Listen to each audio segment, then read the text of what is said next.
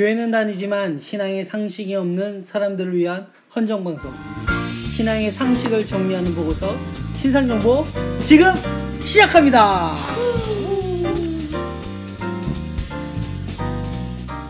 네, 반갑습니다. 얼굴 부자, 얼굴 천재 피터 정 목사입니다. 안녕하세요. 신앙검수장 임자로입니다. 우명조 목사입니다. 반갑습니다. 12쟁이 프로테클러 문도사입니다. 네, 아, 이번 한 주 우리 어, 저번 주에 작은 교회 야유회 어, 야유 예배 이렇게 다녀왔습니다. 1박 2일로 원래는 캠핑 다녀올라 그랬는데 비가 와가지고 우천 취소. 네, 아쉽게 네, 저희들끼리 그냥 경주 여행 겸 또 교회에서 뭐 성경 공부, 뭐 회의 이런 것들을 하면서 1박 2일로 보냈습니다. 근데 사실 저 별로 뭐 기대는 안 해서 재미없겠다 이런 생각 사실 했거든요. 근데 예. 의외로 저한테 너무 좋았고 예. 어, 기대 이상의 수련회이지 않았나 음.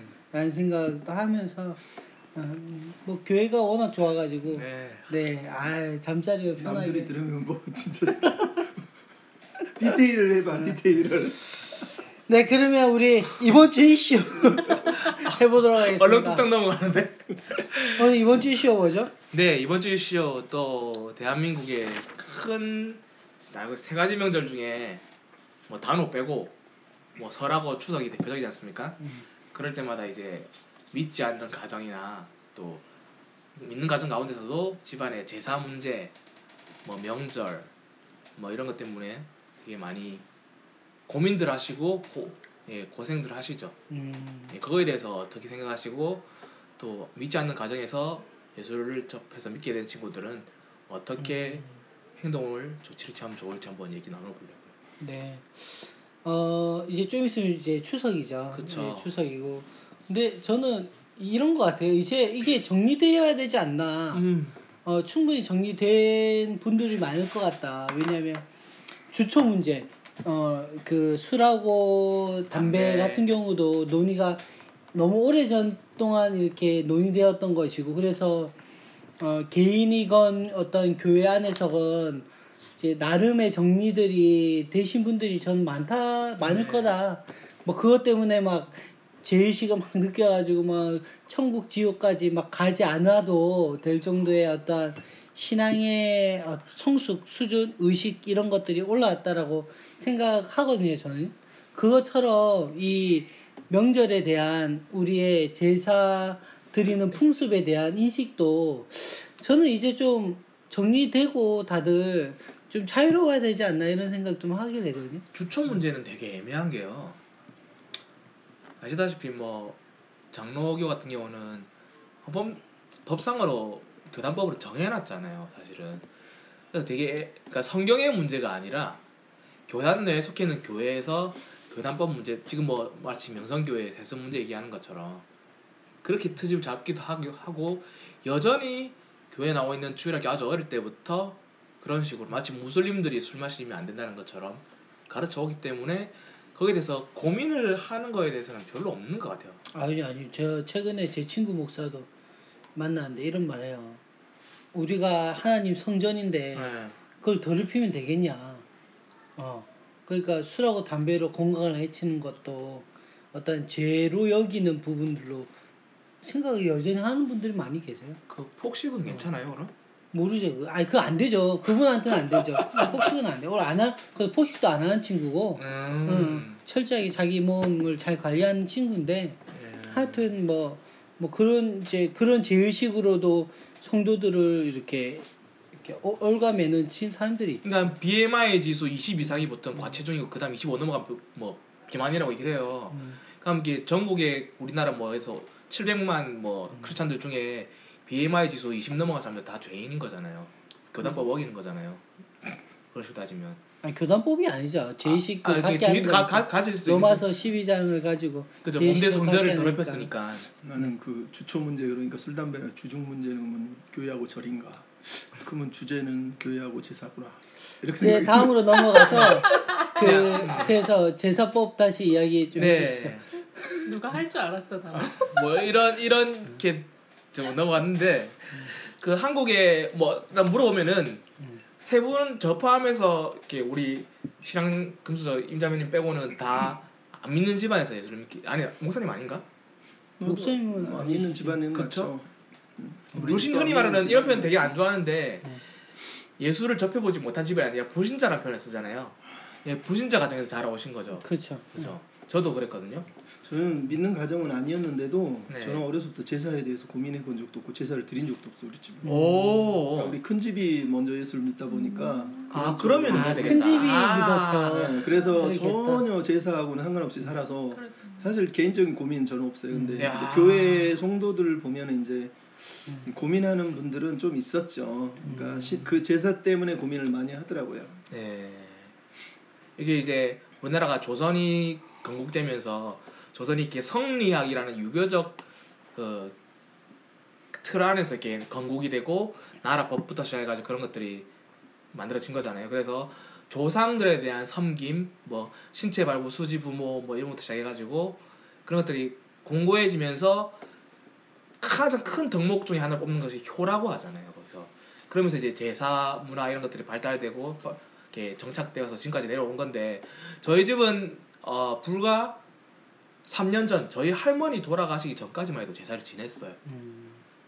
참여하느냐 이제 자유의사인데 음. 하긴 했어요. 음, 저희 집은 뭐 아직도 제사 지내는 집이. 음, 처음에 좀 어려웠어요. 그래서 어, 음식도 저는 해본 적이 없고 음, 저희. 네, 부모님도 그 제사를 안 하시니까 음, 본 적도 없고 음식 하는 것도 뭐 전혀 아예 그 문화에 대해서 아무것도 몰랐는데 음. 와서 이제 제가 주도적 주도적은 아니지만 어머님, 어머님 하시지만 어쨌든 제가 도와야 되는 건데 음. 동선이라든지 뭐 그 다음에 제가 어떻게 움직여야 되는지 음. 조차를 모르니까 그치 그치. 어머니 엄청 답답하실 거예요.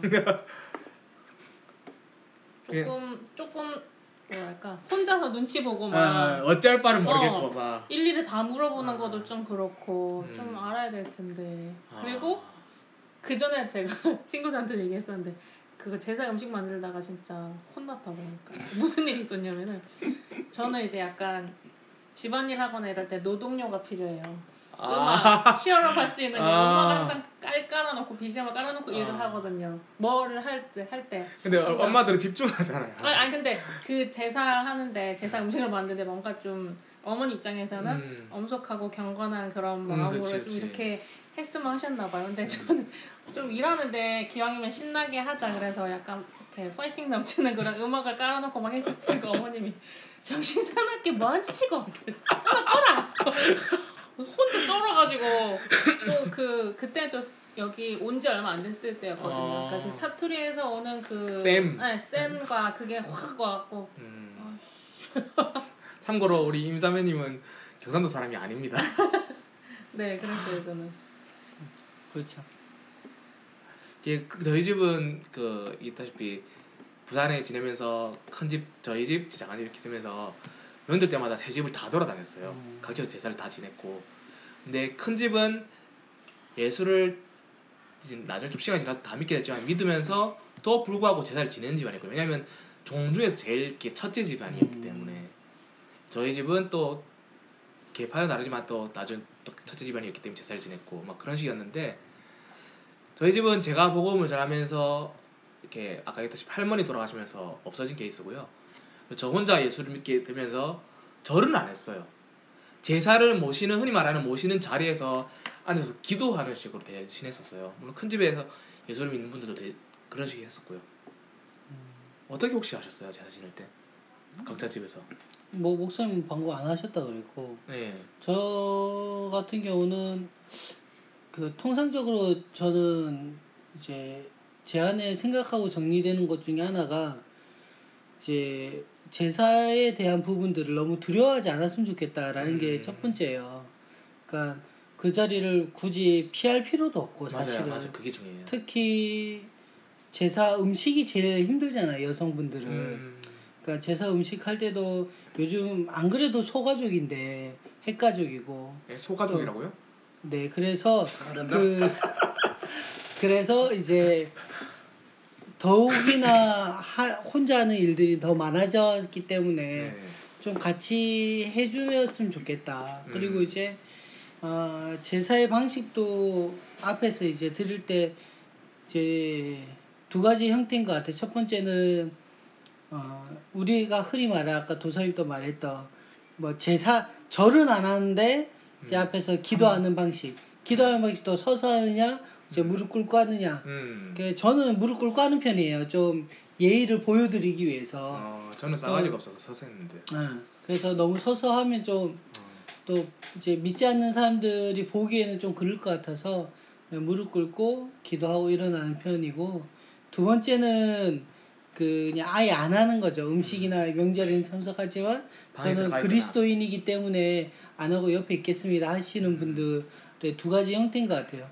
그러니까 믿는 사람들은 보통 이제 제사 안 드리고 그냥 뭐 가정 예배를 드리든지 하니까 문제가 없는데 안 믿는 가정하고 살 때가 고민인 거잖아요. 근데 이제 저는 좀 묻고 싶었던 것 중에 하나가 뭐냐면 명절 시즌 다가오면 한국 교회에서 이 좀 특이점이 보여요. 뭐냐면 명절 뭐 무슨 예배 그 음, 순서지라든지 서식을 정해서 음. 주부에 끼워서 나눠줘요. 막 가정 예배 참- 찾는 가정 예배들이 식으로. 있으니까. 음. 이게 왜냐면 제사 지내기 싫어서 네. 그러려는 거죠.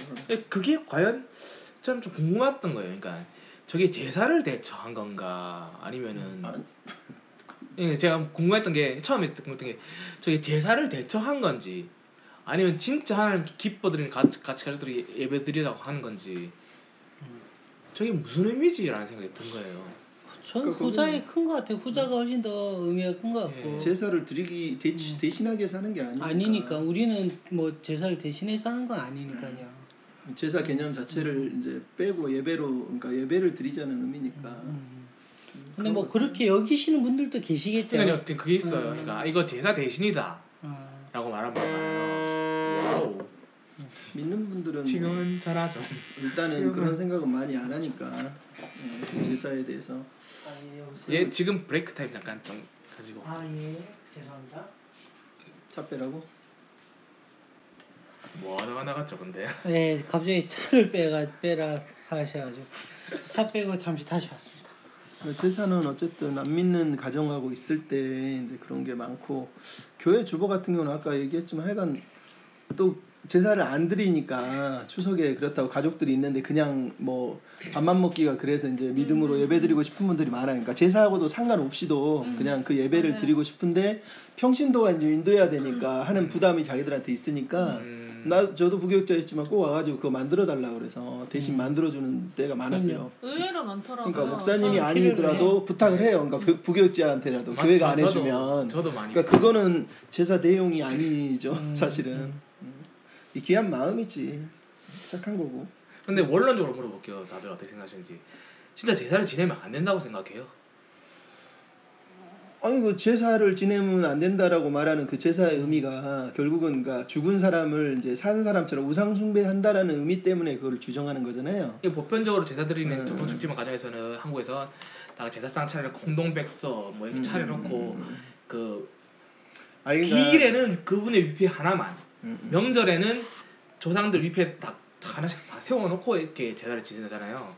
밥도 여러 공기 그 숫자에 많게 맞춰서 그러니까 예, 우리가 이제 그렇게 그러니까 교회 다니기 전에는 이제 우리 조선 민족들이 했던 게 죽은 사람은 이제 귀신이라는 존재를 믿으니까 네. 제사를 지내는 이제 그런 게 남아 있잖아요. 네. 그래서 그런 거라고 생각하고 어 믿는 사람들은 예를 들어서 뭐 나만 이야기라든가 음. 기억하죠? 나만 장군이 저는 우리 민족한테 돌아가면 거기서 신당에서 우상의 신전에서 내가 기도는 하겠습니다. 이런 약간 비슷한 표현을 하잖아. 네. 그랬더니 엘리사가 그래 그렇게 해라 이런 것도 나오고 또 사도 바울 같은 경우 우상의 음식에 대해서 얘기를 하면서 사실 우상은 없는 거지 않냐고. 그러니까 우상을 안 믿는 사람은 그걸 먹든 마시든 네. 상관이 없다고 얘기하잖아요. 그러니까 그런 어떤 신앙의 어떤 자기의 틀이 필요한 것 같아. 근데 이제 사도 바울의 말은 믿음이 약한 자 앞에서 음, 그것을 했을 경우 저 사람이 진짜로 우상을 믿는 게 아니냐 이런 이제 오해를 사기 때문에 음. 이제 하는 일이 있지만 제사를 볼 때는 사실 그렇잖아요. 내가 그 사람 예를 들어서 가족이 절하는데 나도 절할 수 있지.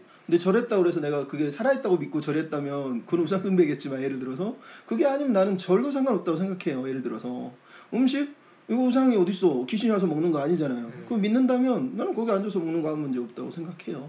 그러니까 그런 의미로 단지 이제 거기에 그 사람들이 그러니까 지금 현재 한국 교회는 제사를 그렇게 전도의 어떤 기회를 삼아서 오히려 가정 예배로 제사를 없애는 음. 쪽으로 이제 계속 흘러온 거잖아요. 그러니까 그런 가정이 있다면 그런 식으로 가정이 변화되기를 바라면서 참여한다면 일단 안 믿는 사람 앞에서는 최대한의 예의를 지키는 게 잘못됐다고 음. 생각하지 않아요? 천주교는 근데 제사 지내는 거 그때 허용을 했잖아요. 거기는 이제 사, 토착화 문제가 있으니까 그쵸. 상황화를 통해서 왜냐하면 모든 걸 다 받아들이잖아요. 일단 네. 그들이 믿는 것도 어쨌든 신에게 이르는 길은 다양하니까 네. 모든 종교를 허용하기 때문에 그 일이 일어나는 거죠. 우리는 그 정도는 아닌 것 같아요. 그러니까 어. 교회에서 어떻게 교육하느냐에 이제 문제가 있는 거. 저는 아까 그 이런 거 혼자서 이렇게 옛날에 고민할 때 이런 집안에서 지낸 제사 문제와 나의 그 믿음과 신앙의 고민들이 이렇게 부딪히는 상충점이 있을 때 고민해봤던 게 뭐냐면은 효잖아요 결국 그러니까. 그죠? 효잖아요. 그리고 성경에서도 오, 그 오계명의 그 부분이 분명히 나오잖아요. 상충되는 부분이 딱히 대단히 큰 건 아닌 것 같은데 우상이라는 개념 때문에 그런데 결국은. 그러면은 아까 얘기했던 하나님께 드리는 뭐 사실은 제사를 가장 많이 지내는 말야 종교가 보면 기독교라고 구약의 시대 때 봤을 때는 구, 기독교라고 볼수 있는 거잖아요. 뭐 각종 뭐 번제, 화목제, 뭐 전제, 뭐 요제, 뭐 등등 뭐 뭐 너무너무 소재 많잖아요. 그런 걸 봤을 때 제사를 안 지냈던 것도 아닌데 그다음에 제사를 지낸다면은 그 위패 아 뒤에 가장 높은 곳에 하, 하나님이라 써놓고 이렇게 하면은 되지 않을까? 이런 혼자서 막 그 아무것도 갖춰지지 않은 상태에서 부딪히고 있을 때 그런 망 생각을 막 해봤어요. 말, 말, 말 그대로 내- 지금이 아니지만. 지금은 아닌데 당시에는 막 망상이자 뇌피셜이었죠. 그때 당- 당시에는 네, 그러니까 그거야 이제 뭐 우리가 하나님 믿으니까 그 고민할 얘기는 아닌 것 같은데 네. 저는 그런 생각을 해요. 그러니까 나는 제사뿐만 아니라 이게 장례를 생각해 보면 그러니까 우리가 유대인 깊이 안 들어가는 게 많아요. 네. 그러니까 우리는 뭐 예수 믿으니까 죽은 사람한테 뭐 애통도 안고 천국 환송한다 이러지만 네. 실제로 우리가 아브라함 이야기, 야곱 이야기, 요셉 이야기, 모세 이야기 읽어보세요. 막 70일. 70일, 40일 기본이 한다고 예수님 돌아가셨을 때 실제 유대인들은 49 우리식으로 말하면 49제 네. 비슷한 걸 다 하고 있어요. 그런 식으로 쭉 그 자기들의 어떤 부모들이라든가 아니면 조상에 대한 어떤 이런 기념이라든가 이런 것들은 사실 하고 있었다는 거예요.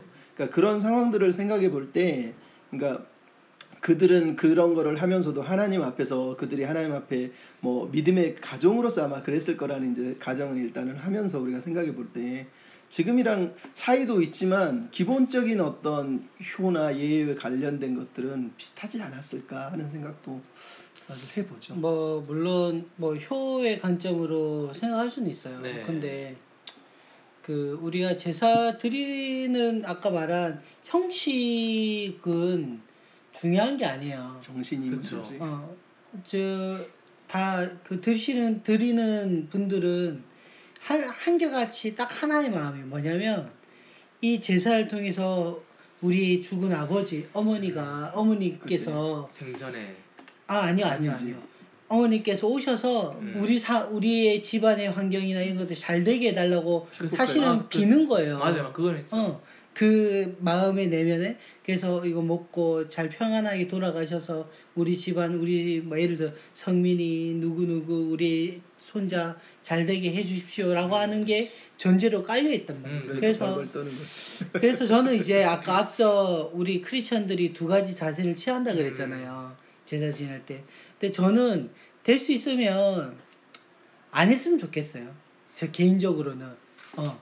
우리가 어, 가 말한 믿는 가정으로 변화시켜서 될 수 있으면 이 제사의 행위 자체가 저는 크리스천 어, 집안 안에서는 없어지는 게 저는 맞다라고 생각해요. 음, 어, 물론 뭐 명절 음식 해먹고 이런 거는 충분히 할수 음, 있죠. 그쵸. 예. 뭐 우리나라 고유의 문화니까 고유 어, 음식이기도 하고 음식이고 또 충분히 할 수 있지만 굳이 제사의 행위를 뭐 아, 우스갯소리였지만 네. 예를 들어서 우리가 뭐 형식은 그대로 갖추고 위패만 하나님으로 바꾼다든지 아, 이건 뭐 예, 우스개지만 어떻게 막 마- 망상이었다고 지만, 얘기했잖아요 예. 내가 하지만. 어 그런 식으로 아까 말한 우리의 그 가정 예배가 네. 그런 식으로 대체된다든지 그런 거는 그러면 안 되지. 저는 아예 없어졌을 만약에 그렇게 맞아요. 된다면 왜냐면 정신 자체가 이제 다 그 안에서 흘러나오는 거기 때문에 그래서 저는 그러니까, 좀 어, 맞아요. 제사 제사에 대한 부분들은 명절이나 또 기일에 대한 부분들이 참 예민해요. 네. 어, 저도 그 예민한 선상에 저도 같이 집안에서 서 있기도 하고 한데 음, 아 이게 지켜보면서 저도 지금 작년부터 해서 계속 이제 같이 이제 예 음식도 만들고 또 이제 절을 안 하지만 기도도 앞에서 하는 모습을 시, 신용을 보이고 했는데 음, 그 행위로 인해서 맞아요. 과연 더 믿지 기댈까? 않는 사람 아니 믿지 않는 사람들이 감동할까? 음. 저는 그렇지 않다고 생각해요. 그쵸. 그래. 어, 당연하다고 생각하지. 네. 음, 아 얘가 이랬으니까 나도 그러면 하나님 한번 믿어볼까? 음. 아, 그 전혀 그렇게 생각하지 않는 것 같아. 아니 그러니까 그 싸움은 이제 믿지 않는 가정 안에서는 안 믿는 사람과 있을 때는 어쩔 수 없는 싸움이고 지금 한국 교회가 초기에 들어왔을 때하고 지금을 비교해 보면 지금 뭐 제사 안 드리는 가정이 얼마나 많아요. 그러니까 그럼요. 그게 선교적인 부분이 있기 때문에 이제 개인 가정들의 영적 싸움에서는 본인들의 자리를 지켜야 되는 거고 그 정신이 중요한 거고. 그렇죠.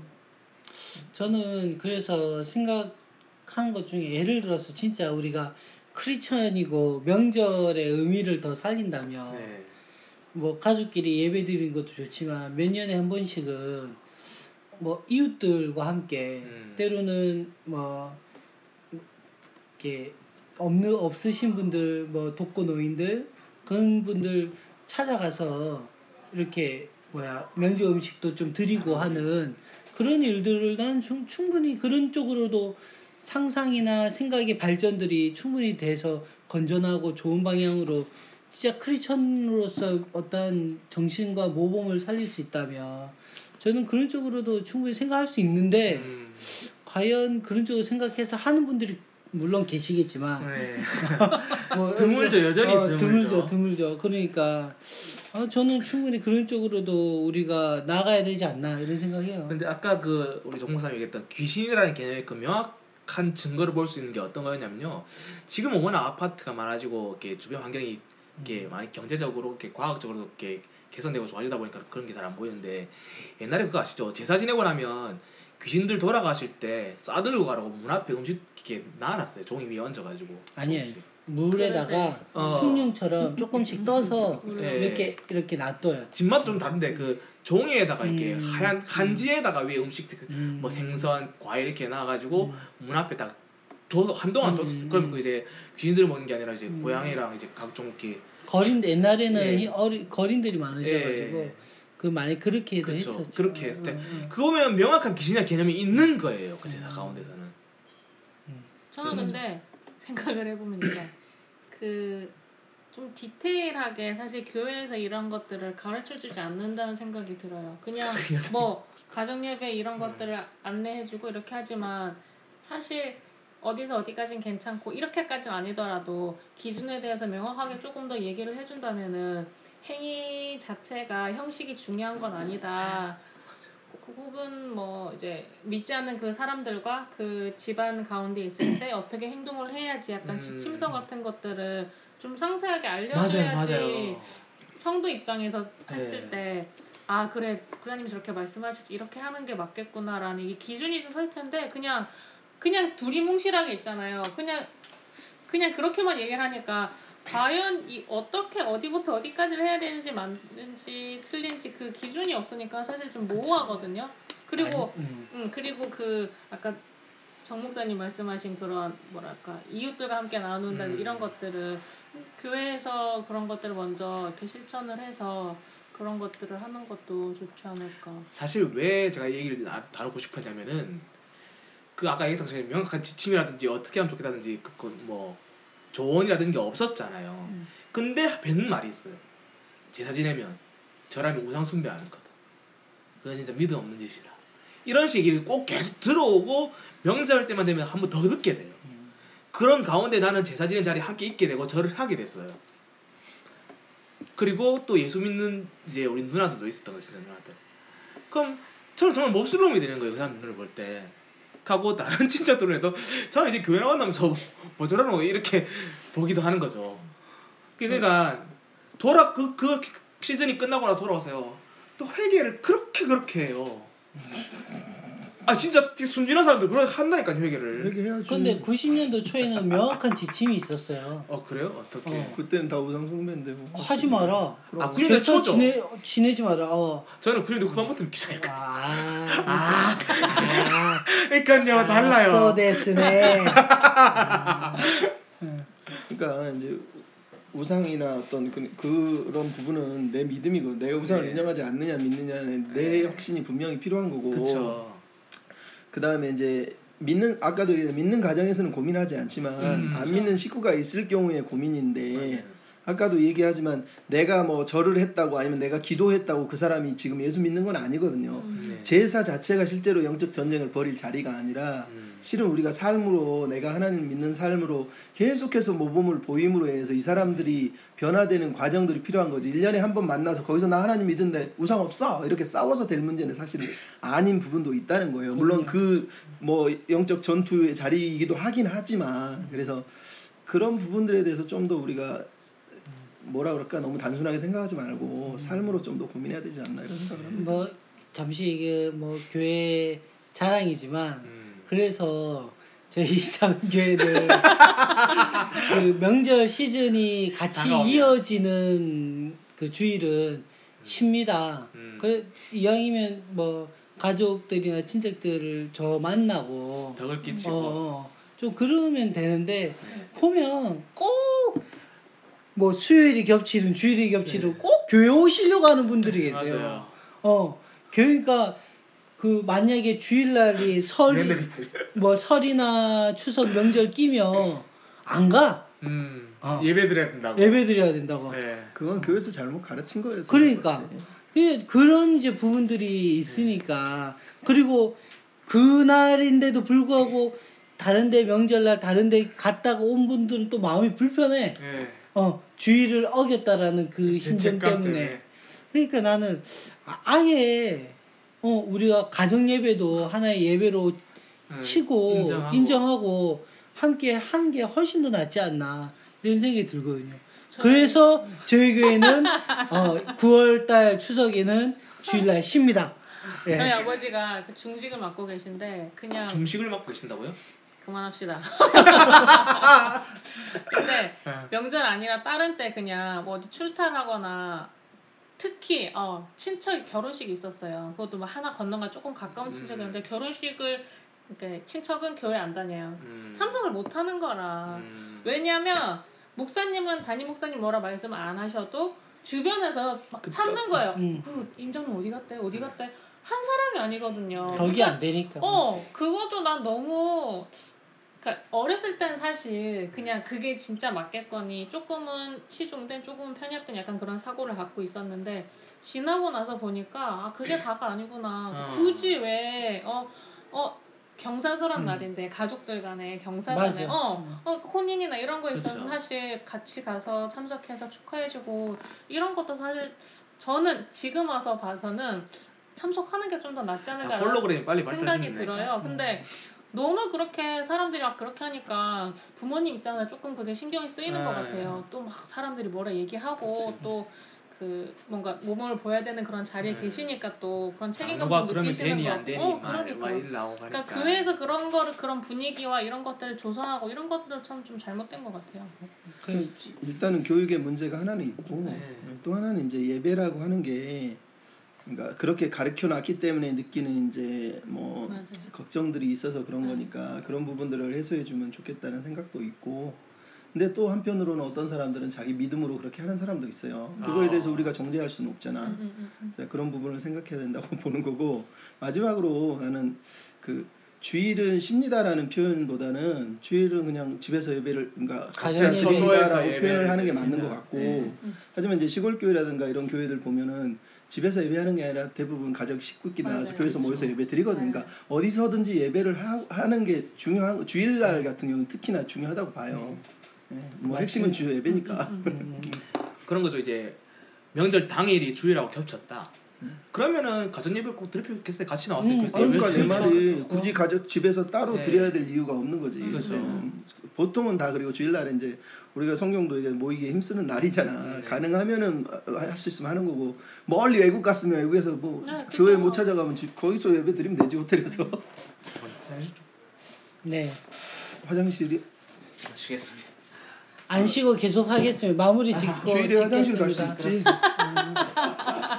어, 마무리하면서 저는 이 명절 다가오면서 느낀 것 중에 하나가 아 우리 크리스천들의 인식에 대한 교육이 교회 안에서 아직도 안 음, 되어 음, 있거든요. 맞아요. 어, 그런 부분들이 좀 좀 더 잘 되었으면 좋겠고 음, 음, 어, 두 번째는 어, 우리가 정말 그 1년에 아까 목사님도 조 목사님도 이야기했지만 우리가 그것이 그곳이 마치 영적 전쟁터인 것처럼 막 끼어 막 들어가서 너무 막 치열하게 친척들하고 안 그랬으면 좋겠어요. 눈치 싸움. 어, 어 그거 그곳이 우리가 섬겨야 될 자리고 보내 볼 자리인데 어, 마치 영, 영적 전투처럼 어, 전투적으로 어, 뭣도 안 하고 이것도 안 하고 안 하는 것보다는야 제가 초반에 그랬어요.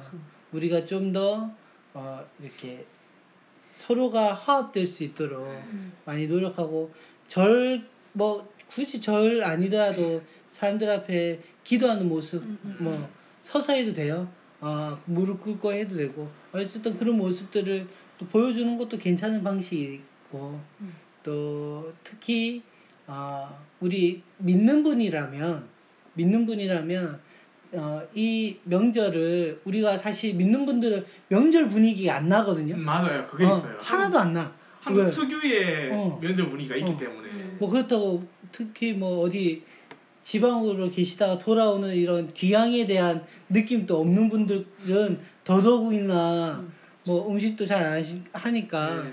그럴 때는 맘- 분위기 만만이라 좀 내게 명절 음식 사더라도 음. 좀 이렇게 명절의 음식에 이런 것도. 좀 갖추고 음. 가족끼리 뭐 이렇게 가정 예배도 드리고 조금 수가 한 네 명 정도 되면 애도 다 크고 한 네 명 정도 되면 윷놀이도 좀 하고 뭐 이러면서 조금 보내면 좋지 않을까 네. 이런 생각하게 돼.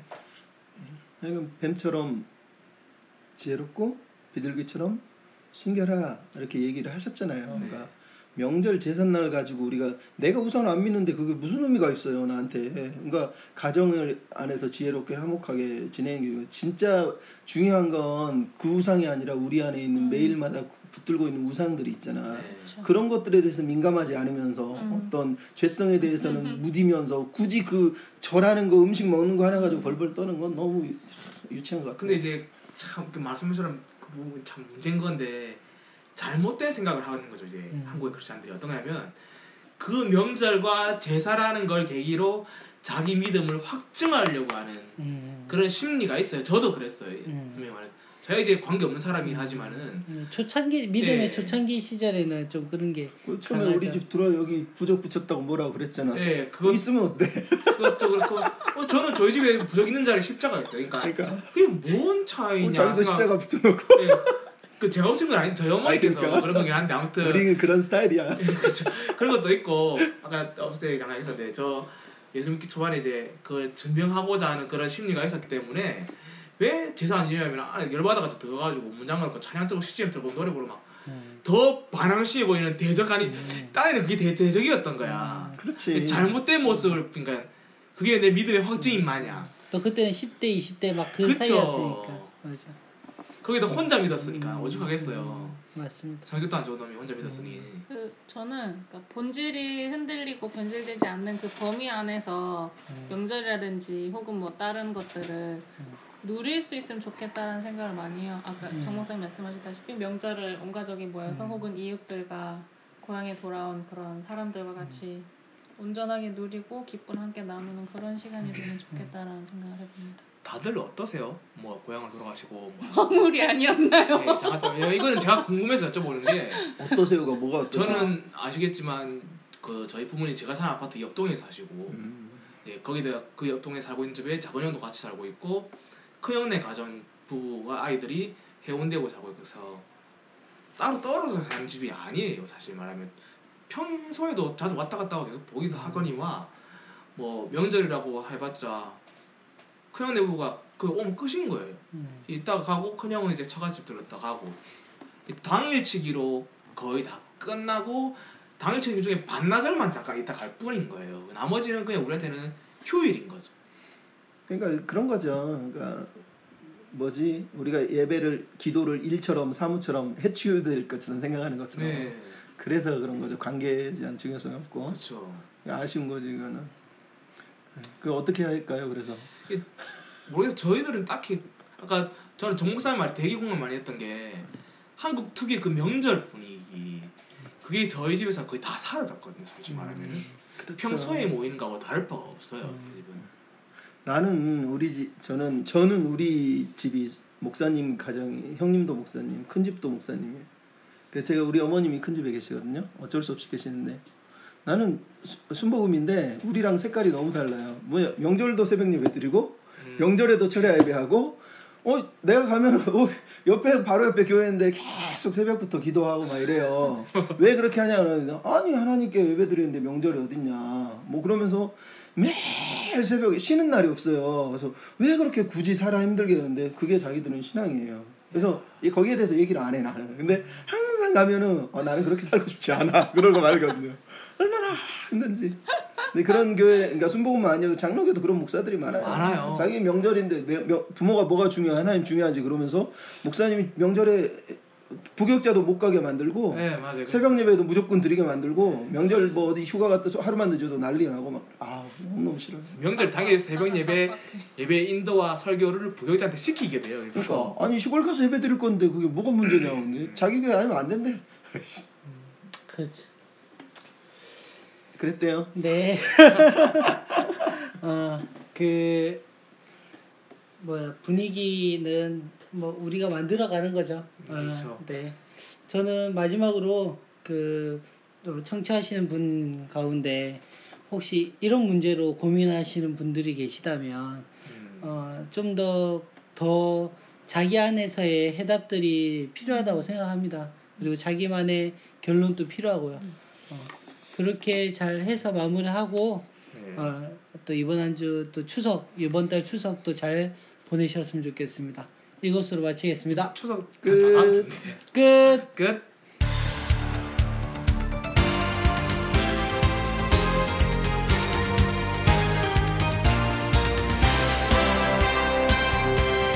네, 이제 새롭게 또 오랜만에 2주 만에 시작하는 겁니다. 네. 어, 정서적으로 건강한 교회 우리 몇 페이지에서부터 몇 페이지 읽었나요? 205페이지에서 223페이지까지입니다. 네, 우리 그 약함을 딛고 서서 교회를 변화시켜라 서부터 시작하겠습니다. 네. 저는 사실 이 책 읽으면서 우리 작은 교회 공동체가 많이 생각났어요. 네. 사실 뭐 사람 수는 저희가 다지만 어 제가 지금 6개월을 지나고 어, 목사님과도 예전부터 알고 존사님과도 그전 한 3개월부터 또 쭉. 같이 목사님은 저랑 한 1년 정도 알았죠? 그런가요? 네. 아, 16년도 봄부터 알았어요. 아 그래요? 아 그렇구나. 어, 누구 누구를 만난 거야 아니 도대체? 아니 교회 교회를 이제 본격적으로 이제 하려고 하면서 이렇게. 누구예요 그 사람? 그렇구나. 내가 내가 착각했구나. 하여튼간에 그러면서 이제 어, 우리 안에 있는 그런 연약함들을 좀 많이 이렇게 나눴던 것 같아요. 음. 우리 특히 속에 있던 것들 또 우리 환경에 대한 부분들이 네. 어, 아, 이거 참 말하기 어려웠을 것 같다라고 느꼈던 것까지도 있던 것 같아요. 제 스스로. 뭐, 조목사님도 그렇고, 도사님도 그렇고, 아, 저도 그렇지만 이 가정의 문제 또 자기의 삶의 그런 연약감의 문제들이 사실 내놓기 어렵거든요. 환경, 어. 배경, 음. 과정. 웬만해서는 참 그 내놓기 어려운 일들을 아, 우리 가운데 참 연약함으로 내놓았구나 이런 생각 되게 많이 했습니다. 네. 그래서 참 어, 그래서 이 작은 교회 안에 공동체가 또 다른 누군가가 왔을 때 받아들여지고 또 이해되어지는 공, 공동체로 좀 많이 서가였으면 좋겠다 이런 생각도 하게 돼요. 그렇습니다.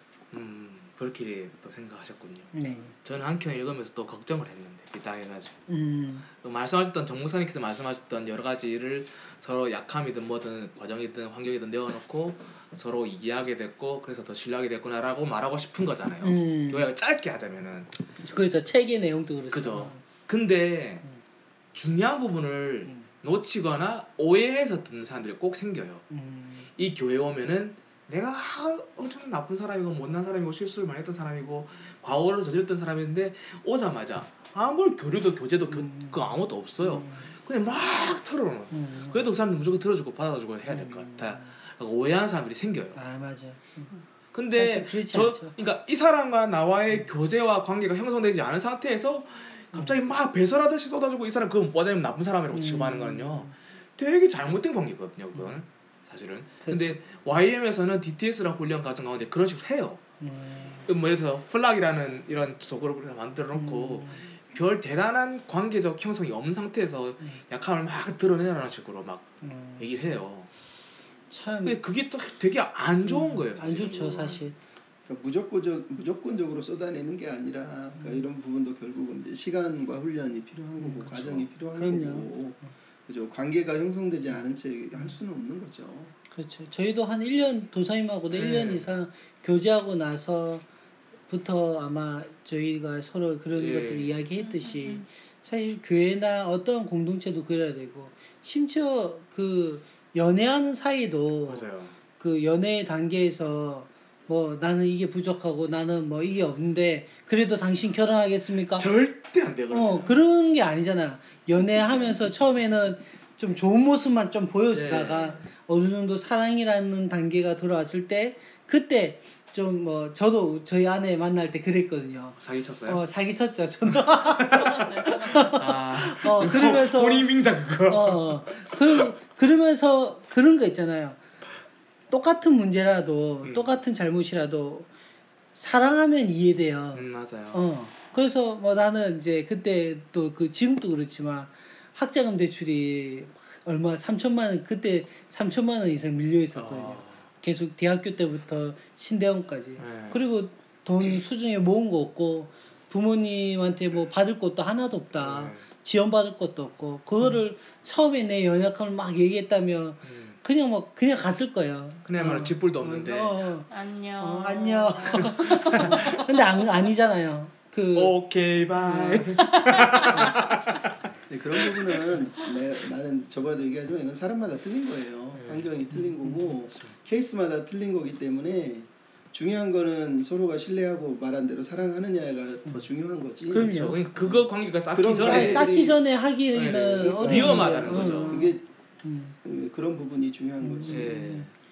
그래서 이제 우리 교회도 어, 물론 지금 우리 멤버들은 예를 들어 탄탄할 수 있어요. 네. 그러나 누군가 왔을 때 또 그 사람과의 관계도 맺어가야 되는 훈련이 필요하거든요. 맞아요. 어, 그 사람 또 우리와의 관계가 네. 필요하고요. 그런데 어떤 그룹도 교회들 보면 우리가 흔히 교회 가면 맨날 하는 말이 이거예요. 끼리끼리 논다. 음. 어, 벽이 있다. 맞아요. 이게 뭐냐면 원래 가지고 있는 멤버십 안에 다른 사람들이 끼어들 여지를 안 맞아요. 주는 거예요. 네. 어 그래서 그 그룹의 어 집사님들 권사님들끼리는 뭐 집안 이야기 다 알고 막 이래도 음.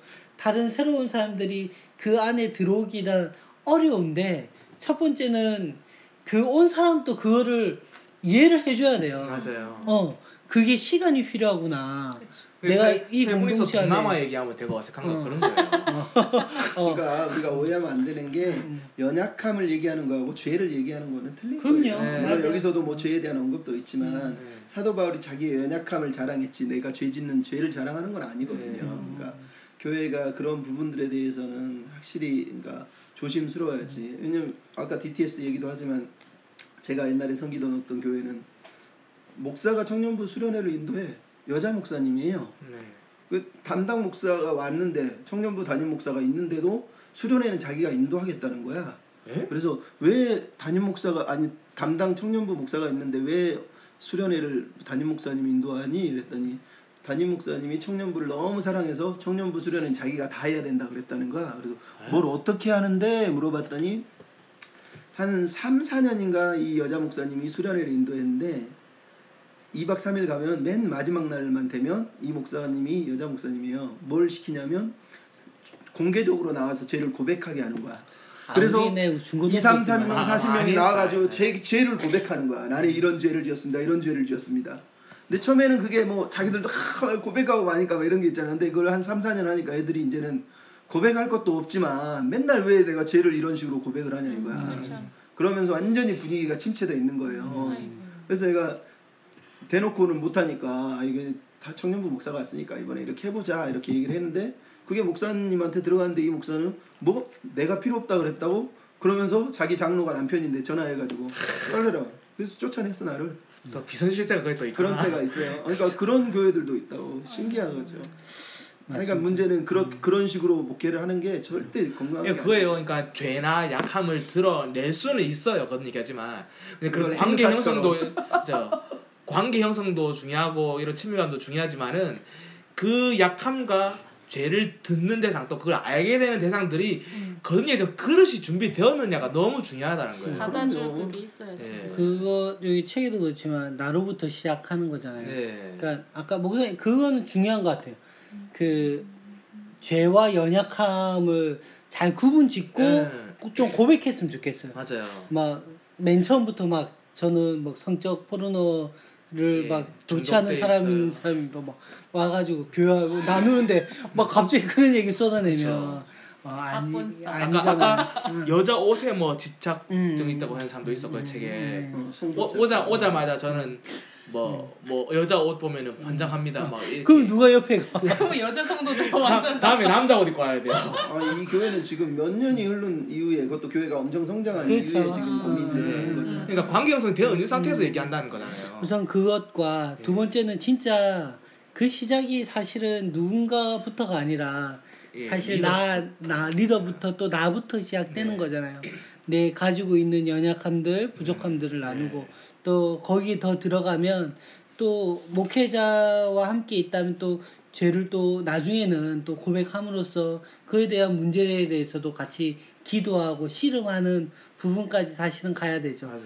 아 오늘 설교에서도 그 이제 로 로빈 윌리엄스에 예. 대해서 어떤 중독에 대한 이야기했는데 그 친구가 같이 그런 부분들을 껴안고. 예. 또 이제 탈출할 수 있도록 노력하고 이런 것들을 피해로 분장해서 하잖아요. 보내주고. 그런 일들이 뭐 우리나라는 뭐 마약에 대한 부분들이 좀 사실은 적지만 뭐 그것뿐만 아니라 여러 가지 우리에 있는 제약들이 어 특히 어 자주 반복적인 그런 재질의 어떤 제약이라면 또 그런 어떤 소그룹이나 그런 부분들에서도 함께 힘써줄 수 있을 정도의 공동체로 나아가는 것 또한 사실 교회의 목인데 사실 이기까지 나아가는 것이 지금 한국 교회의 어떤 어, 정서상 또 어떤 시스템상 음. 좀 많이 어려워진 거는 그렇죠. 사실이에요. 저 질문 어. 있어요. 조 목사님 그러면요 죄와 연약함의 차이는 뭘까요?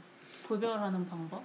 아, 죄 연약함의 차이라는 표현보다 그러니까 연약함이라는 건 여기 이 사람도 얘기하잖아 처음 시작하면서 내가 힘과 성공을 위해 살았던 삶을 내려놓기 시작한 게 연약함을 알았을 때라는 제가 거잖아요. 되게 심플하게 알려드릴까요? 죄와 약함 차이 알려드릴까요? 아직 말씀 아. 주셔서 끝나신 거 아니었어요? 그러니까 이제 저는 그러니까 그 대답에 직접적으로 대답을 하려는 게 아니라 이 책이 지금 강조하는 거는 목회자가 힘과 성공이라고 하는 걸 가지고 교회를 룰링함으로 인해서 교회가 병들지만 자기 자신도 사실은 병들어 있는 거예요. 왜냐하면 음. 계속해서 남 앞에서 자기를 가면을 씌우고 털을, 탈을 쓰고 털이 된다. 어, 자꾸가 완벽한 존재로 보이려고 노력하니까 그런 서로가 완벽하게 부딪히면 율법주의적이니까 부딪힐 수밖에 없잖아요. 하지만 서로가 연약하고 부족한 사람이라는 걸 인정하면서 나아가게 될 때 거기 안에서 어떤 치유가 일어난다는 거. 그러니까 인간이라고 하는 연약함, 우리는 뭐 말 그대로 쉽게 얘기하면 죄를 지을 수도 있고 넘어질 수도 있고 쓰러질 수 있는 그런 연약함을 보여주는 거죠. 예를 들어 이철수 목사님도 자기 약함들을 설교를 하잖아. 네. 그런 의미를 말하는 거지 뭐 그러니까 대놓고 뭐 나는 어저께 이 죄 지었어요 나는 어저께 이 죄 지었어요 이런 식의 의미를 말한 게 아니라는 거죠 그렇죠. 예, 그러니까 죄와 연약함을 어떻게 구분하느냐는 얘기가 아니라 죄라는 거를 연약함이라는 것과 이렇게 얘기를 할 때 어떤 식으로 표현을 하느냐도 되게 중요하다고 생각해요 자 이제 도사님. 아, 어, 이제. 고생해서 정의적으로 좀 풀어서 이렇게 설명하셨다면 저 되게 감각적으로 쉽게 설명해 드리자면은 예를 들어서 정 목사님이 저보다 모든 면에서 탁월해요. 일도 잘하시고 운동도 잘하시고 뭐뭐 그렇다 쳐요. 그걸 제가 봤을 때 흠모할 되게- 만하죠 사실. 못마땅한 거예요. 저게 패스하셨어. 예, 못마땅하고 막열 꼴보기 싫고 막 그렇게 내가 보는 거는 연약함이에요. 근데 그렇다고 때리는 건 죄인 거예요. 쉽게 표현하면은 아닌가? 설득이 안 됐지만 설득이 잘안 좀, 되는데. 좀 감각적으로 그렇지 않아요? 아 이 자식 못마땅해. 아 진짜 진짜 못 그러니까 우리, 열받네. 우리 안에 죄성이 있잖아요. 네. 그러니까 우리가 우리가 생각하고 하는 욕망들이 그게 네. 어떤 모습이든 사실은 죄로 인한 것들이 맞아요. 그렇죠. 근데 문제는 여기서 말하는 이 목사들이 하는 설교 내용을 보면 마치 자기는 완벽해 보이고 음. 그런 게 없는 것처럼 표현하는 것들을 말하는 거죠. 그렇죠. 그러니까 우리가 아 나 뭐 예를 들어 경제적으로 고민했어요. 목사가 경제적으로 고민했다는 걸 죄로 돌리면은 음. 돈에 대한 욕망이 되는 거잖아. 그러면 죄예요. 하지만 아 내가 돈에 대해서 고민되더라고요. 이렇게 표현하는 건 그거에 대해 내가 약한 인간이라는 걸 고백하는 거잖아요. 그러니까 음. 그런 표현의 차이라고 생각해요. 그 오늘 본문에도 자기 재능을 의지하지 않는 사람들 챕터를 보면 뒤에 모세는 말을 더듬었고 하면서 음. 쭉 나와요 연약함들을 그렇죠. 아마 이런 것들을 연약함으로 표현하는 거라고 저는 생각이 음. 예, 야곱은 들고. 거짓말하고 누구는 예. 다윗은 음. 살인하고 이건 돌려말하면 죄거든요. 그렇죠. 그러니까 그걸 어떻게 이해하고 인간을 대하느냐에 대한 내용이라고 저는 봐요. 그러니까 우리는 인간이고 죄인이 있잖아요. 그러니까 서로가 그런 죄인이라는 걸 인정하는 상태에서 관계가 형성되어야 되는데 마치 나는 죄인이 아니고 너만 죄인이야라는 식으로 되면 안 된다는 얘기죠. 음, 맞아. 그리고 이제 돌아온 탕자를 본받아라 이제 이야기하고 있습니다. 어, 되게 유명한 렘브란트 작품 탕제의 기향이라는 그림을 사진을 저도 이렇게 쭉 확대해 가지고 저는 이제 그 IT 기기로 보고 있으니까 쭉 확대해서 보, 봤는데 어 이게 그렇게 막 아직은 제가 그림의 문외한이고 실제 엊그제도 그림을 봐야지. 어, 그러니까 엊그제도 미술관에 갔다 와서 갔다 왔지만 또 내가 여기에서 돈 주고 받구나 하는 회의감을 또 들면서 돌아왔는데 당장 여기 보면 알지만 아버지 손이 한쪽은 되게 늙은 손이고 한쪽은 되게 깨끗하고 예쁜 손이에요. 어 그러네 예를 어, 들어서 그래요? 이런 식으로 탕자 렘브란트는 그림을 의도적으로 그린 거예요. 그러니까 하나는 아들처럼 상한 손이지만 하나는 사랑으로 깨끗하고 정결한 손으로 안아주는 그런 손인 거예요. 그러니까 렘브란트가 얼마나 신학적으로 그림을 그렸는지를 보여주는 거예요. 이- 아버지가 한쪽은 눈이 멀었어요. 아. 약간 눈이 감겨서 아 프고 달라요. 죄 병든 죄를 안 본다라는 건가요? 아이 뭐 그런 것보다는 어쨌든 그러니까 한쪽은 상한 눈이고 한쪽은 음. 괜찮은 눈 이런 식으로 음. 표현을 해서 그 상함을 이해하고 아픔을 이해하고 음. 그런 그리고 아버지의 지친 모습과 사랑의 모습을 다 담으려고 하는 거. 그다음에 아들이 거렁뱅이에 머리까지 다 빡빡 밀고 음. 있잖아요. 음. 이런 것들을 통해서 그가 얼마나 힘겹게 살았는지를 이제 의도적으로 음. 묘사하고 큰형은 희미하게 그려놓고 음. 어, 어, 어, 함으로 아 인해서 이게 형이에요? 예, 예. 가운데 있는 희미하게 아니지 가운 요 가운데 그는 형이 아니야? 요 여기 아니 이게 형이죠. 제일 오른쪽 아니에요? 이걸 이걸 이야기했어요 도사님은 아. 그럼 제일 내가 오른쪽이 형이에요? 미안하네. 어쨌든 형은 추억이지 이게 어, 형이지 형은 이제 약간 좋은 오만하고 옷 입고 있는 사람 형이잖아요. 모습, 어. 어, 그런 모습을 난 그리고 귀신인. 줄 알았어. 미안합니다. 그러면 하인이겠지. 예전에 귀신 같잖아요. 예.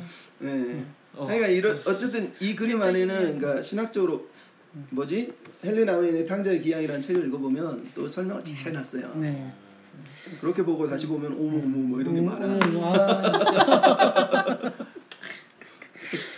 네 하여간 대단해요. 저 중요한 건. 아, 근데 이 손은 진짜 대박이다. 저도 그 이제 들었던 설교 중에 탕자의 비유는 수많은 사람들이 설교를 한 번씩은 다 해보는 내용들이잖아요. 예. 그 중에 하나가 딱 그거였어요. 우리 창세기 그 지금 우리 아브라함 이야기 들을 때랑 마찬가지로 어 우리는 대부분 이 탕자에 보통 이렇게 맞추자 포커스를. 포커스를 맞추잖아요. 그런데 그 설교는 아버지에 대한 마음에 대해서 이렇게 맞추는 설교였거든요. 음. 어 그러면서 아 우리가 다 탕자이긴 맞지만 그 그런 거예요.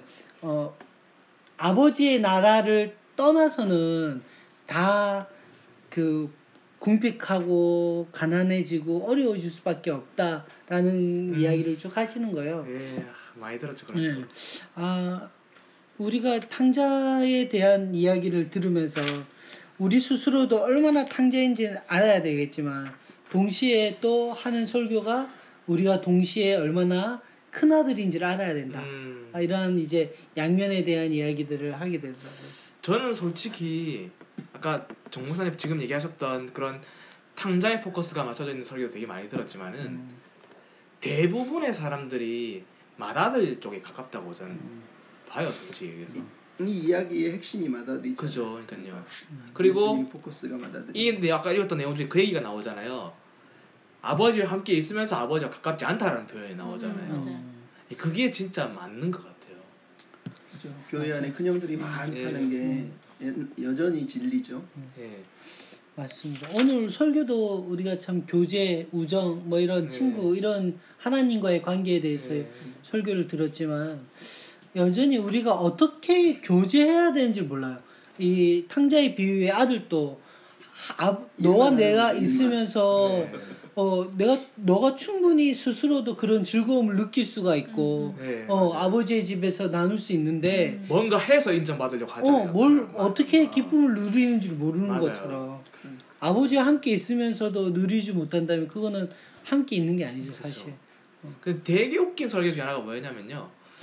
큰 이제 흔히 말하는 mega church 내지 좀 이제 대형 교회에서는 무슨 잃- 잃어버린 영혼 찾는 뭐 자축제를 한다든지 음, 뭐 이런 양 찾기 이런. 예, 뭐 아니면 친구 저 초청주일 뭐 이런 거 하든지 할 때. 이 잃어버린 탕자를 이렇게 돌탕 비유를 되게 많이 해요. 음, 그래가지고 이게 장결자라든지 뭐 그런 사람들이 오게 만들어라 이런 식으로 해서 설교할 때가 되게 많았었어요. 음. 저는 되게 자기들이 탕자인 건 모르고 큰형도 탕자거든. 그렇죠. 잃어버린 아들이니까. 아버지 아버지의 관점에서 보면 그렇지. 그렇죠. 아버지 집에 있는 탕자지. 음. 아버지랑 전혀 관계가 안 되기 때문에 음, 이 탕자의 비유에 대해서 가장 명확하게 복음 설교를 하는 사람이 팀 켈러예요. 음. 팀 켈러의 설교를 보면 이 부분을 아주 제가 저번에 가인과 아벨 얘기하면서 얘기한 부분이 그거예요. 큰 동생과 형의 관계를 누가복음에서는 형 형제 관계로 다시 풀어 쓰는데 맏아들은 그러면 누가 집으로 데려올 거냐는 거죠. 팀 켈러가 그 얘기를 해요. 그러면서 예수님이 그 맏아들을 설득하러 오셨다. 예수님이 또 하나의 형이다 이렇게 얘기해요. 하여간 팀 켈러는 참 멋있는 설교죠. 조 목사님 보고 계- 있으면 팀 켈러 분이 계속 기억이 남습니다. 아, 팀 켈러를 닮아가고 싶네요. 네. 어. 네. 참 멋있는. 음. 그래서 이제 저 저자도 이런 얘기하잖아. 혹시 내가 마다르는 아닐까 음, 하면서 소 제목이 이렇게 되어 있잖아요. 맏아들인 것 같아요. 음, 맞습니다. almost 만화들 always 아니고 almost 크리스천도 아니고 almost 만화들 참 그런 이 이런 것들이 여전히 지금 또 교회 안에서는 탕자처럼 하나님을 떠나서 다시 하나님 품으로 완 기쁨으로 누리는 자들이 있는가 하면 여전히 뭐 나도 예전에 다 울어봤어. 어, 어, 맞아, 맞아, 뭐 맞아. 다 어. 뭐 경험했던 거야. 뭐 이러면서 그 저거만 저거 반짝이다 어, 반짝 어, 그런 마음이 없는 하나님과의 그런 관계의 지속성의 마음이 없는 자들을 사실 우리 참 교회 안에 너무 많이 보고 있고 우리 장로님들 많이 보고 있죠. 제가 관련 글을 많이 읽어보면 어떤 사람들 사연 얘기가 많냐면요. 이러저러한 이유 때문에 교회를 떠났어요. 뭐 목사한테 상처받아서 장로한테 상처받아서 청년분의 친구들 뭐 멤, 멤버십들한테 상처받아서 떠났어요. 그래서 한참을 뭐 교회 안 나가고 뭐 헤맸어요. 부모님들 모태신앙인데 계속 강요해서 못 견뎌서 교회 안 나기 시작한 뭐 5년 10년이 됐어요. 근데 교회에 돌아가고 싶은 마음 한켠에 있어요. 근데 어떻게 돌아가야 될지 모르겠어요 라고 사연을 보내는 사람들이 꽤나 있어요 음, 사실은 그런 친구들이 진짜 이제 여기 보면은 그 스스로 얼마나 가난한지 알았던 탕자라고 이렇게 제목이 소제목 써 있잖아요. 네. 그런 것처럼 자기가 목마름을 아는데 어떻게 돌아가야 될지 모르는 친구들 되게 많게 요즘 보이거든요. 음, 그런 사람들이 어떻게 돌아왔으면 좋을지도 참 중요한 것 같아요. 그러니까 결국은 우리가 계속 하는 얘기지만 교회가 이 약한 사람들 아니면은 상한 심령들이 아 여기가 피난처구나. 아 여기서도 내가 어떻게 있어도 안심할 수 있구나라는 거, 어떤 안전의 공간 스페이스를 좀 제공해 줘야 되는데 아까도 설교 때도 얘기하지만 늘 완벽한 사람들만 모여 있는 음. 어, 그런 공동체를 만들어 놓으니까 마치 자기가 문제 있고 의심하고 고민하고 이런 게 죄인 것처럼 느끼다 보니까 그 공간으로 못 들어가는 거죠. 음. 그러니까 그런 공간을 교회가 계속해서 마련해 줘야죠. 그 헬리나 윈이 상처 입은 치유자라고 늘 얘기하지만 정말로 그 말은 적절한 말이거든요. 그런 공간이 필요한 것 같아요. 맞습니다. 자, 제가 의심을 담당하고 이렇게 어서 의심을 누, 누가 누가 좀 딴 거를 좀 상, 이게 완벽하지 않은 모습을 좀 보여줄 만한 하나씩 담당합시다. 왔을 때 친감을 느낄 수 있게. 어, 어쨌든 분노, 불평, 공격적인 마음 이 세 가지가 지금 우리에게 마다들의 증상이라 그러잖아요. 따져보면 뭐. 모르겠지만 어? 분노. 있잖아, 네. 불평, 어, 공격적인 마음 다 있어요. 다 있어요. 있어요. 그게 없는 사람이 없- 그러니까 이거는 연약함인 거예요. 네. 이것들을 아닌 것처럼 하는 게 문제라는 맞아요. 거고 이것들을 토론 왔을 때 아니면 얘기할 때 그거를 서로가 받아들이고 포용할 수 있고 용납할 수 있는 공동체가 네, 그렇게 된다는 어, 거죠. 해놓고 다 거짓말인 거 아시죠? 이렇게 하는 거죠. 네, 그래서 책에서 아버지. 또 아버지처럼 이렇게 그런 마음으로 교회가 좀 끌어안아야 된다 이런 얘기 하고 있습니다.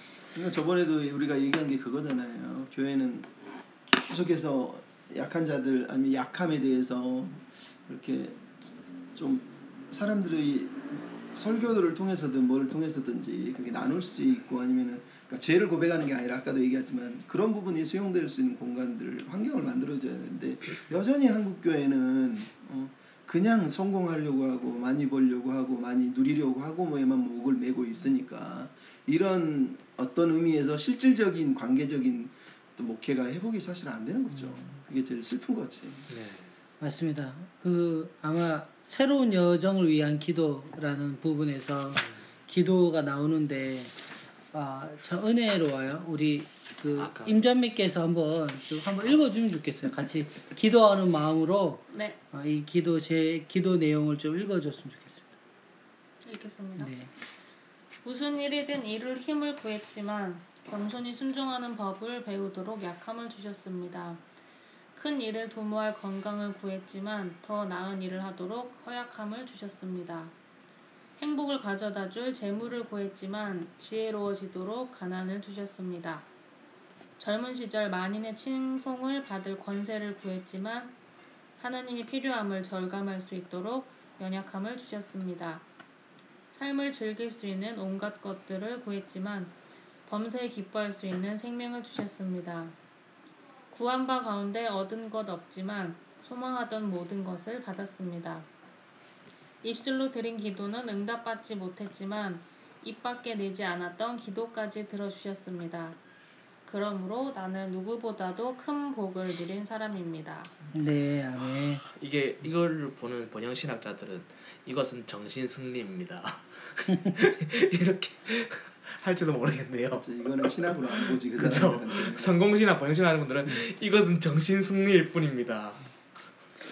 네, 우리 마무리하면서 네. 어, 정말 하나님께 기대는 삶을 산다는 것 어, 아마도 연약함 속에서 깨어지고 지치고 상한 심령들 속에서 어, 서로가 서로에게 또 서로가 하나님께 어, 의지하며 교제하며 가라, 걸어가는 삶 아닐까 음, 저는 발견하게 되고 우리 교회들이 하, 그런 거참 없었으면 좋겠어요. 이 서로가 성숙되지 못하니까 말을 못하는 거죠. 자기 연약함을 말할 수가 없는 거예요. 음, 어 누구 누구 집사는 그랬더라 이러면서 막 이렇게 다 말이 퍼지고 안 좋게 나가고 그런 것들.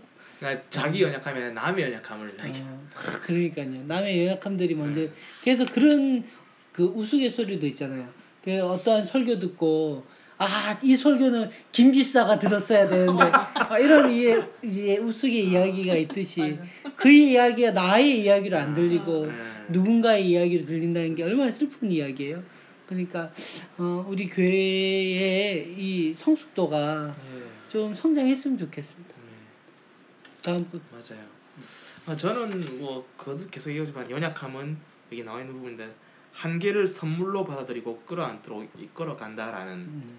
그 부분을 누구보다 잘 느껴갖고 또 여전히 느끼고 있는 사람이기도 해요. 다만 걱정스러운 거는 지금 한국 교회가 교회로 이렇게 많이 사람들이 부흥하고 늘어나게 되면서 이런 것들 많이 해왔어요. 사실은 이 연약함을 연약함을 또 자기 들었던 죄악됨을 고백하게 하고 또 그런 분위기를 만들고 사실 그런 끌어안는 것까지 잘 해왔어요. 음. 근데 이제 그렇게 내어놓기만 하는 거에 중독된 사람들이 조금 생기기 시작하는. 음. 그걸 바꾸고 성장할 생각은 없고 음. 제 주위에 친구도 그런 친구가 있어요. 그래서 음. 그 친구 주위에 사람, 다른 친구들 다 떨어져 나가고 있어요. 음. 이게 이번 다가 어제죠. 토요일에 음. 친구들 만나기로 했었는데 그 중에 몇한 명이 그 그런 친구인데 음. 다들 만나기 싫다고 안 만난다고 해가지고 해체됐어요. 음. 그 모임이. 음. 이게 솔직히 내 마음도 그랬다. 음. 예, 얘들 만나고 서 나도 그렇게 안 나겠다고 마- 말았는데 음. 그런 이제 게 있어야 될 것 같아요. 들어주는 건 좋은데 그 사람들이 극복하고 성장할 수 있는 그런 틀도 잘 마련된 상태에서 들어줬으면 좋겠다는 생각을 많이 해요. 음. 마냥 들어주면 흔히 말하는 좀 독하게 말하면 교회 와서 뽕 맞고 가는 것밖에 안 돼요.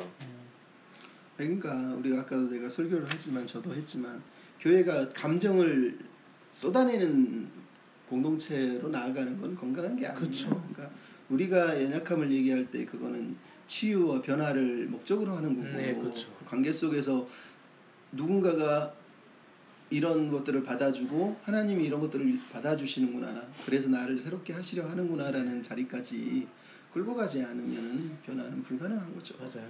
그러니까 그런 것들을 위해서 기도하는 거지. 뭐잘 아는 24시 편의점 목사님도 자기 네. 교회 처음에 저녁 7시에 남자들 모여가지고 죄를 고백하는 모임을 만들어서 죄를 고백을 시켰더니 어. 계속해서 수가 떨어지. 그래서 나중에 그걸 없애고 아. 모여서 같이 응원하고 기도하면서 다른 해도 했더니 그때부터 다시 뭐 부흥한다고 그러던데. 아 후속 조치는 빠르시네요 그분. 어. 예, 그러니까 단순하게 무슨 그러니까 우리가 연약함을 얘기하는 게 뭐 그런 의미는 아닌 것 같아요. 네. 그리고 아까도 얘기했지만 신학적으로 볼 때 한국 교회는 이 약함의 신학이라고 말하는 부분들이 너무 너무 여전히 부족하기 때문에 그런 부분들은 확실히 교회가 더 보강하고 세워져 가야 되지 않나 해요. 우리 주변에 약자들이 많고 힘겨운 사람들이 많은데 우리끼리만 룰루랄라 잘 되고 잘 먹고 살면 안 되잖아요. 신학적으로나 영적으로. 맞습니다. 저는 이 탕자 이 설교도 굉장히 많이 들어왔지만 오늘 좀 진심으로 아 그래 내가 맏아들이구나라는 생각을 진심으로 하게 된 것 같아요. 음. 항상 탕자 하면은 저는 어쨌든 그래도 신앙의 금수저이기 때문에 음. 어, 교회 출석 잘하고 항상 그냥 그렇게 모범적인 생활을 했다고만 생각을 했는데 오늘은 오늘은 조금 이게 어, 가슴 깊이 들어오네요. 푹 네, 지난주도 얘기했지만 복음은 우리한테 필요한 거예요. 음, 내가 맞아요. 맏아들이구나. 음, 아멘. 그렇습니다. 우리 정서적으로 건강한 교회 되기 위해서 어, 지- 듣는 분들의 위치 현재 자리에서도 정말로 어, 건강한 공동체를 꿈꾸기 많이 노력했으면 좋겠고 음. 또 특히 나로부터 연약함들이 좀 이렇게 확산되어져서 어떻게 하면 그 연약함을 그냥 고백만 하는 자리가 아니라 정말 그 고백을 통해서 같이 세워지는 자리로 같이 위로하는 자리로 아픈 사람이 아픈 사람을 위로하고 연약한 사람이 연약함을 이끌어서 다시는 또 그런 연약함과 제 가운데 있지 않도록 함께 애쓰고 노력하는 그런 교회 되었으면 좋겠습니다 라고 오늘 마무리하고 어, 끝맺도록 하겠습니다. 수고하셨습니다. 수고하셨습니다. 수고하셨습니다. 끝.